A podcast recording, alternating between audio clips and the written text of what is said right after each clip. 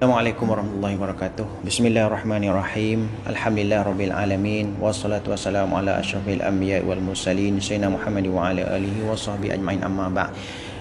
Ustaz Awan, apa khabar semua? Baik. Sebagaimana saya janjikan pada siri yang kedua hari itu, inginlah pada kali ini saya teruskan lagi dengan siri yang ketiga. Iaitu bersikap jujur. Apa dia? Bersikap jujur. Baik untuk menjadi sebagai untuk menjadi seorang usahawan yang cemerlang yang terbilang dalam Islam salah satu sikap yang perlu diamalkan ialah bersikap jujur ketika mana ber, berhadapan dengan pelanggan. Baik sebelum itu ingin saya uraikan apa maksud kejujur, ke, bersikap jujur ni? Kejujuran adalah hiasan hati kepada seorang muslim. Islam mengajar penganutnya bahawa kejujuran adalah merupakan keutamaan dalam hidup dan asas kemuliaan akhlak. Justru itu, khususnya kepada seorang usahawan yang tulen akan selalu menghias dirinya dengan sifat kejujuran, khususnya di dalam setiap ucapan dan amalan. Yang demikian itu merupakan martabat yang tinggi dan mulia.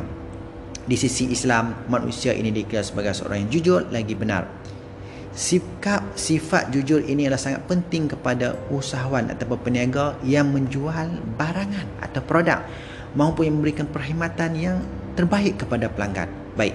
Sebelum itu saya nak bawa satu cerita bagaimana Rasulullah wasallam telah melihat pada zaman baginda tu uh, bagaimana peniaga telah uh, berlaku telah menipu uh, pelanggan satu hari Rasulullah berjalan dalam sebuah pasar atau berpanggil suk pasar tu memang orang kata apa lakulah ramai orang dan sebagainya.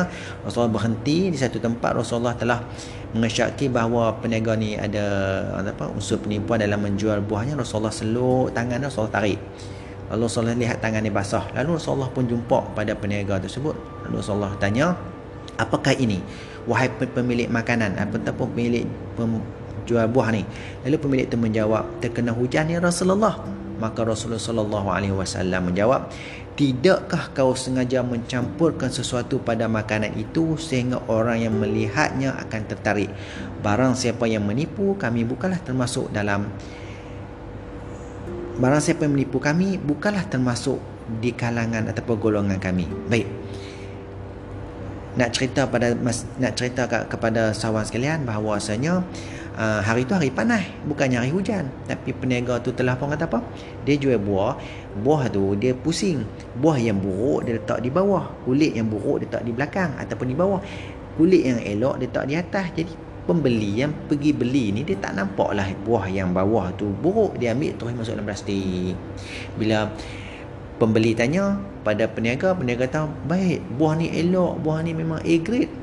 Kita tengok bagaimana dia tipu lalu pembeli tu ambil pembeli tu bawa balik. Lalu bila dia balik dia buka-buka. Tengok di situ ada akan unsur uh, apa marah ataupun benci kepada peniaga.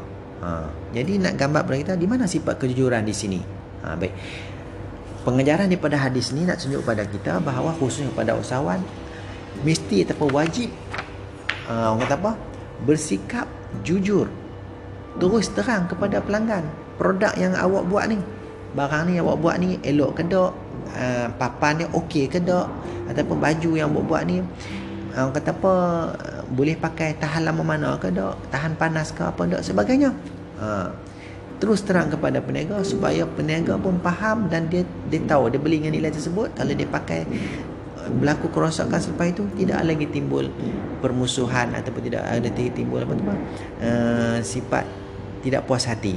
Ha, kalau kita beramal dengan sebenar dianjurkan oleh Rasulullah SAW, pelanggan itu akan terus berjumpa dengan kita dan akan terus mempromosikan barang kita kepada orang lain.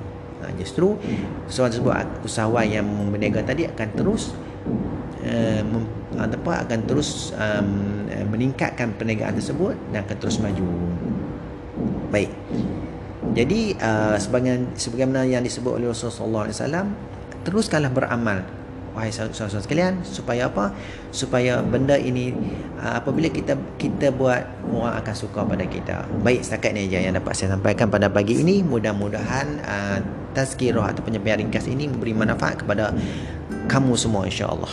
Aku la qali hadza wa astaghfirullahal azim wa lakum. Assalamualaikum warahmatullahi wabarakatuh